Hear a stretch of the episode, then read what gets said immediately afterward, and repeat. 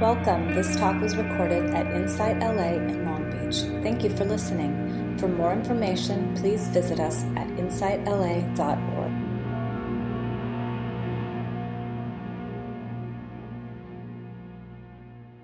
Welcome, everybody. Uh, thank you for coming. Uh, it's one of those days I just want to keep sitting.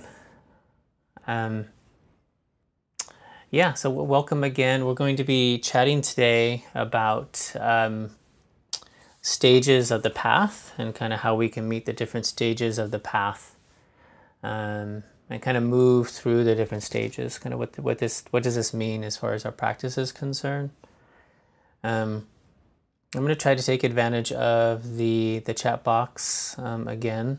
And like I mentioned, Dawn's not here, so I'll just be kind of doing this myself. So please forgive me as I kind of go back and forth uh, from my notes. Um, as I'm doing right now, gonna kind of put something in here to start off with.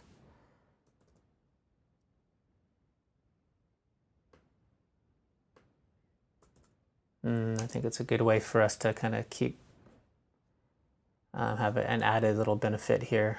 Did did that show up? I just chatted everything. It's chatted something to everyone. Did, but I don't see it.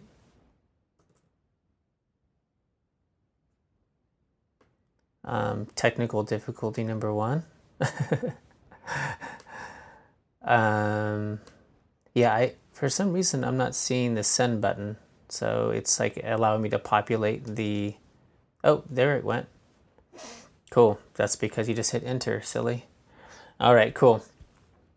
So um, the teachings plus our mind equals our experience. So we'll kind of start there, and just with the just with this knowledge that um, speaking of the stages of uh, of the path, we have to realize that there's one thing that's changing all the time, and that's going to be our minds. Um, so when we first meet the path, uh, we're obviously meeting it with with a certain mindset and a lot of times, this mindset might be skepticism. Um, it might not be. It might be just like this this kind of rush of of uh, truth and understanding, uh, resonance. Uh, skepticism actually would be would be would be great. You know, so very very healthy. So it kind of moves from like skepticism uh, to, in some cases, then to belief, and then to a certain uh, knowing. but it's good to kind of just understand that the the dharma and the teachings are moving through the filter of the mind. And and that is creating the experience. So if we've been on the path for any length of time we could readily see this you know. So um, it's that it's that kind of classic um, experience of like I thought I knew it. and then now, wow, it's really changed. And now I feel like I really know it.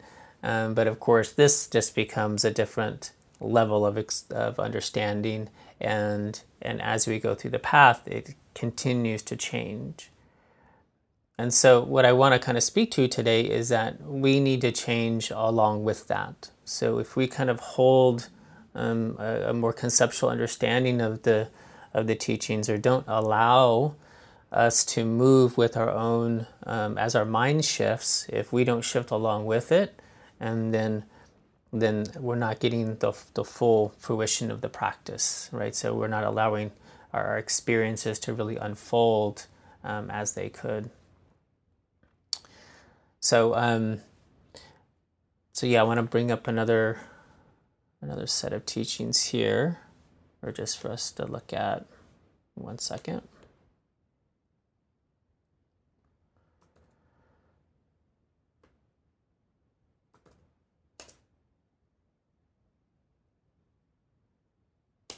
Okay, it it just did it again. Now I really I now I don't know why. um hold on just one second. because I hit enter and it's still not working. Okay, there it is. I'm totally confused. it's have it working sometimes and not the other times. Okay, so the path elements. So these just elements of the path that we could that we could look at um, that that tend to sh- to shift and change. Um, one element is that things are going from the outside to the inside. And what I mean by that is, in the beginning, everything is is on the outside. In other words, we're listening to teachings, we're we're reading books, and um, uh, yeah, listening to teachers and dharma talks and whatnot. And in, in a way, the the path is is living outside of ourselves. We might have some comparing mind, so it's comparing like, oh, I really enjoy this, I, I don't like that. But we're kind of trusting these these outside sources and that really becomes uh, what we're focused on. And so over time, um, it's actually the learning process goes from the outside to inside. And this is a very, very crucial point in, in our path. And we have to realize that there's a lot of different steps um, just to get here. We have to move from maybe that skepticism to maybe faith or, or belief in the path, and then we have to try it on ourselves, and we have to start practicing, and then then we start to taste it for ourselves. But this is very very crucial because if we don't make this this shift from uh, learning from the outside to to learning from the inside, uh, actually none of it's going to become true at all.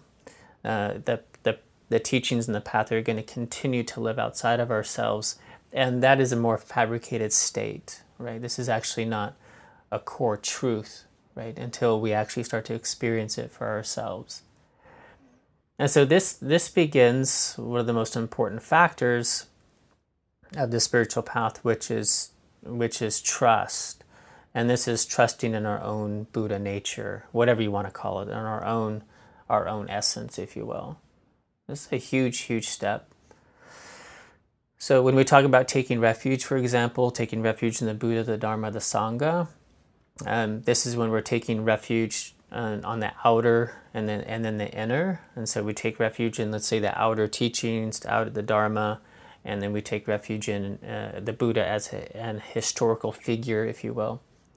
And then we take refuge in the Dharma as a lived experience, as actual truth and we could take refuge in our own Buddha nature, so our own essence. So, this is a really big shift, um, allowing ourselves to have that, that faith and, and the trust that we're actually learning and growing through our inner experiences, that they're valid. So, there's a lot of like, uh, kind of almost like, um, oh, I really can't trust this yet. You know, am I should, should I take this as uh, something that I'm learning or do I need to cross reference it, which is not a bad thing um, on the things that I'm learning and whatnot. But the truth, the, true growth, the true growth comes from from the, these actual inner experiences. So when we start to digest and, and try these on for ourselves. So the, the, the second piece, this uh, going from concept to experience, um, this is you know very similar. Um, so that the concepts are just more you know outside of ourselves, and but then when we start to actually practice them, they become part of our own lived experience. And this is where yeah we can find a lot of fruition in the practice. Uh, the next one, uh, going from obstacles to the clearing of obstacles. Um, this is an interesting shift because, in a way, we we crave obstacles. like we love obstacles. Um, in in fact, we create like the grand obstacle is is is this concept that we're unenlightened beings and we need to become enlightened you know so this is a very very like kind of a core obstacle that we need to overcome and uh, there's there's also the, just the you know, we take a we look at a lot of these these classes and and whatnot of like taking obstacles as the path um, and there's an there's an idea that there's a lot in the way. And in actuality, sometimes when there are no obstacles in the way, that is so new that we could actually create obstacles. Um, that becomes an obstacle. Sitting with stillness, sitting with silence, um, sitting with nothingness, if that actually arises, that becomes an obstacle in a way, right? So the mind will want to create something out of that uh, and create a dissonance uh, to that. So when we start to taste these these new um, these new ways to be in in meditation, there's there's we have to become familiar with that state a little bit at a time and when we become familiar with this state a little bit at a time, the mind is not so quick um, to make an obstacle out of it, um, to to add something onto it. Um, it starts to become okay with just being. And so, you know, to, to recognize that um, I am moving into a state of peace and, and going back into this trust that I could trust that this is okay I know it seems funny, but um, it's almost like if there's no drama, the mind's going, you know, what's going on. And again, too, we might be looking for more of a bliss state or more of a, you know, some kind of grand experience in meditation. And the, the truest of all experiences is this non experience. It's this place where, and, again, we can kind of tell that this is true because it's not a state of um, fluctuation. It's not a state of impermanence. It's not this really high, high, and then kind of a coming down. You know, it's more of a state of, of presence, and we can leave it, but it's not like it's shifting. It's like there's we gain entry into it, and then we feel ourselves maybe backing out of it through distraction. But it's not a state where we feel it drifting away you know, we could definitely enter into those states as more of a, of signposts along the way. But ultimately speaking, it's this clarity of like non-obstacles, like there's nothing in a way in the way anymore, and becoming familiar with that place.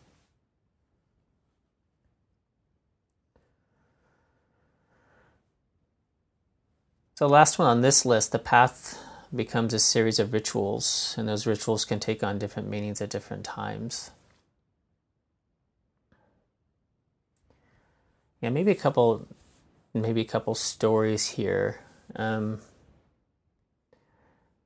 this is a huge one. So I remember sitting with. Um, I have a couple friends, Jaya and Krishna. So as many of you know Jaya and Krishna. They come maybe once a year, and uh, Krishna usually teaches. I wish Jaya would teach too. Um, they're like traveling uh, spiritual nomads, and they're incredible beings. Like their whole life, they've given their whole life over to to the Dharma. And I first met Jaya um, maybe 2000, 2004-ish when I moved to um, Sunburst Sanctuary, and her and I lived together for a couple years at a spiritual community. And yeah, we'd sit a ton. You know, we'd sit every day. The, the, the community we would sit every day together at six fifteen in the morning, and then uh, you know sit throughout the day. And then her and I would just sit together a lot. And the the sitting that we did I was really impassioned. You know, we had a, a lot of zeal for the practice. And you know, we were both living at a, a, community and just dedicating ourselves wholeheartedly to, to the practice. And and I remember going on, uh, we do a lot of hikes and whatnot, and a lot of spontaneous sitting, whether just having a conversation or yeah, out on a walk. We would just sit down and, and, and meditate. and then I was sitting with her and Krishna um, maybe a year ago or so. They came over and we're hanging out, and we wanted to go sit. And when we went to go sit, Jaya looked at me and she said, we don't have to sit, but we sit anyway. um, it was so beautiful because I saw the, the fruition of her practice. And the fruition of her practice, very, very dedicated practitioner for you know decades. And she wasn't seeing the difference between the pre-meditation, meditation, and post-meditation. Now that had long ago, I think, for her, um, this that that division fell away. So she's one that that really lives in in just kind of this constant state of presence. So she was pointing to the ritual like she it was almost funny. You know, we've sat together for for so long and um, in, in different ways and and she was pointing to that ritual that we're going to sit but it means something totally different now. Like we don't have to sit, but we're going to sit anyway. And so the ritual continued, this ritual of sitting.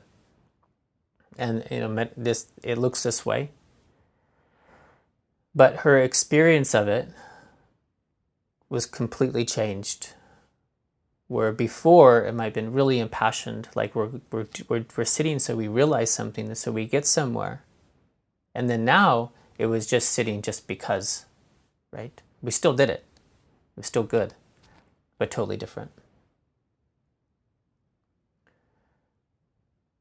this is kind of off topic, but it's it's it's interesting. You know, I last time I saw Jaya, she you know, she's been like this for a long, long time where she doesn't do she doesn't have any small talk. There's no small talk with Jaya. There's just truth and that's it.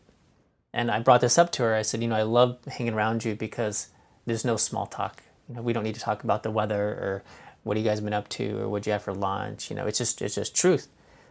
But I notice she's on all the time like that. It is like anyone she meets and whatnot. And so I was just, you know, bringing this up to her. And uh, she said, yeah, you know, it's funny. She's like, uh, she's, she's like, two things happen. Either people actually they're they're they're just they get into it. They're like all right let's talk about truth. Um, or she said they just walk away. Like they get bored you know? They try to talk about like sports or current events or something like this. Um, you know it's just truth.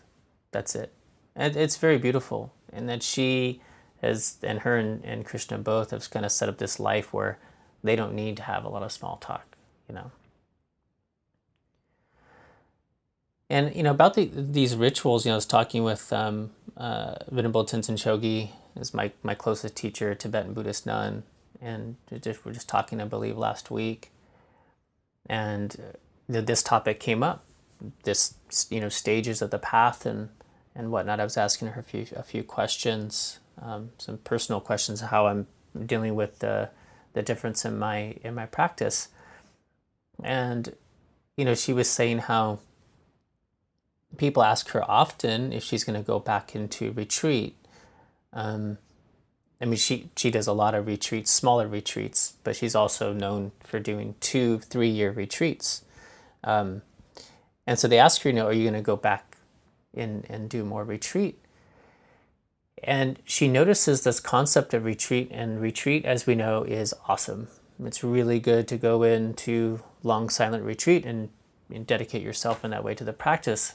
But then she says she looks in and she's just being you know authentic with herself and she sees that she's right where she needs to be you know she's like right here as i am and as my practice is you know i'm right where i need to be and so that that relationship with the idea of retreat it's still fantastic you know but is it something that that she needs to do right now like what's the best use of her time in her practice you know, it could shift and change, right?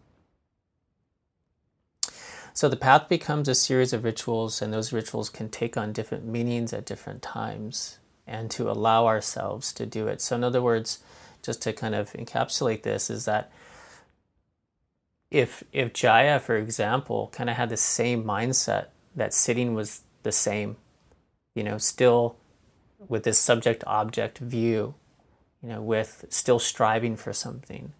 Um, um, you know, her view or our view, it could be kind of kind of held captive by our concepts.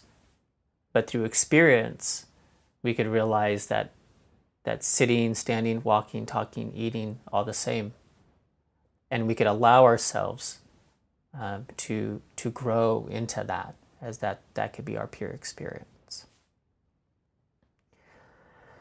All right, I'm going to try it again. I'm going to try this chat box thing again. We'll see how many how many times I have to hit enter before it lets me do it. All right, so I'm just saying, obviously, the kind of this the same thing, but in different ways. Um, you know, looking at the, the mind and, and the Dharma and how it relates. Um, looking to looking at um, the actual stages of the teachings, and then this last piece is looking at the um, some characteristics of a spiritual aspirant. You know, these these four things um, are just elements of of uh, your character traits, if you will, of a spiritual a- aspirant. And we have to allow these things to shift. So, I kind of want to point to these, um, how these shift as we go through the stages um, on the path. Um, skill.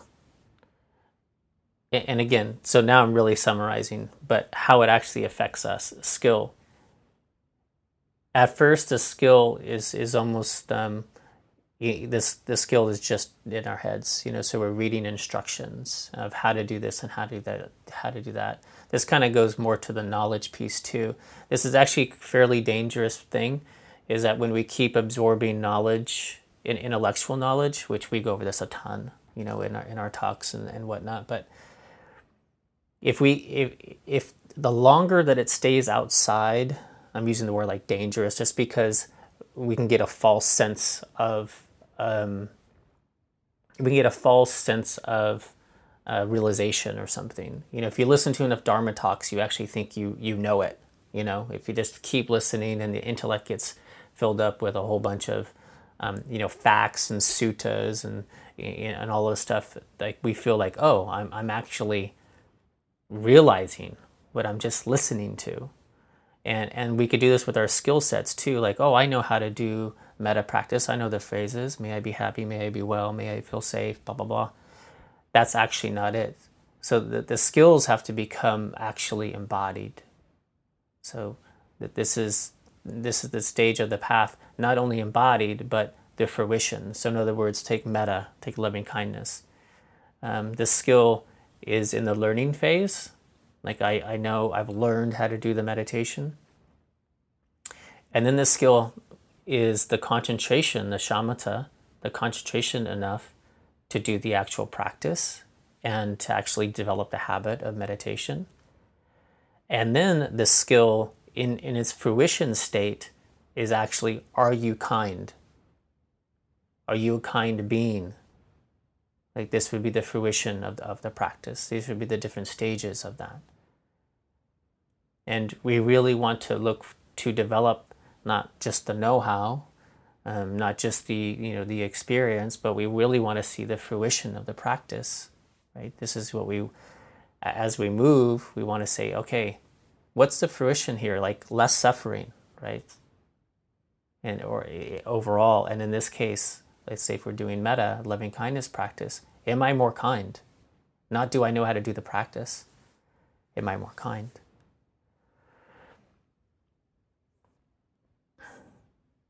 So the next one is effort, um, and this and this one is actually um, could be the most obscure, um, and for for me personally, it's very useful to have a teacher um, when we're speaking of effort because the practice can can turn into effortlessness, and and this is a big concept to drop because in in, in the beginning there's so much effort determination perseverance and and all of this and that's all beautiful and it's really amazing but then our actual then as the practice becomes embodied and integrated it, it's much more of a happening and it takes a lot less effort. And there could be a feeling of like, um, oh, I'm being lazy.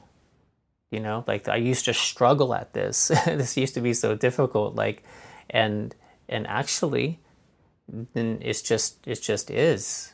You know, it's it's a lot less effort. But there can be you know some kind of pull, kind of going back to creating obstacles. You know, it's almost like, um, oh, this should be more challenging, so I'm going to create more obstacles for myself. This is, it's almost too easy, right?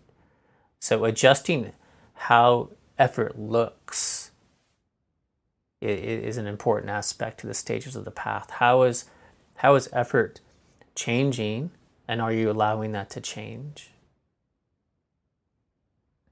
I kind of covered knowledge, knowledge going from outside to inside. And the last one uh, would be honesty. This is kind of the rudder in the water here. Honesty, I would say like honesty and trust, like trusting yourself and being honest with yourself. It's this kind of like mindfulness where we can never have too much mindfulness. And mindfulness, you know, steers us um, into recognizing um, our faults and then also um, our innate goodness honesty and trust is the the rudder in the water as a spiritual aspirant. Like we're being very, very honest um, with what we find, and we're trusting in that. Um, and again, this this um, uh, this has to shift from from the, the outer to the inner. So we're really honest with what we're experiencing, and we have this idea of this comparing mind a lot of times really gets involved when we're listening to teachings and it wants to figure everything out. Um, but then, honest, but when we're actually experiencing things in meditation, we just the, the the the truest honesty is to leave them as they are. Don't make shit up after that. The experience is just the experience. If we're honest, honesty in this sense just means to leave things as they are. Like the truth is already the truth. We don't need to make anything else up. That's it. Where in the beginning, there's a lot of chewing on the teachings. And then as the experience ripens, they just are. We don't need to do anything else with them. The ego really wants to make, you know, enlightened Casey up. You know, oh, it's enlightened Casey now and all that crap. No, it just is. That's just just just like that.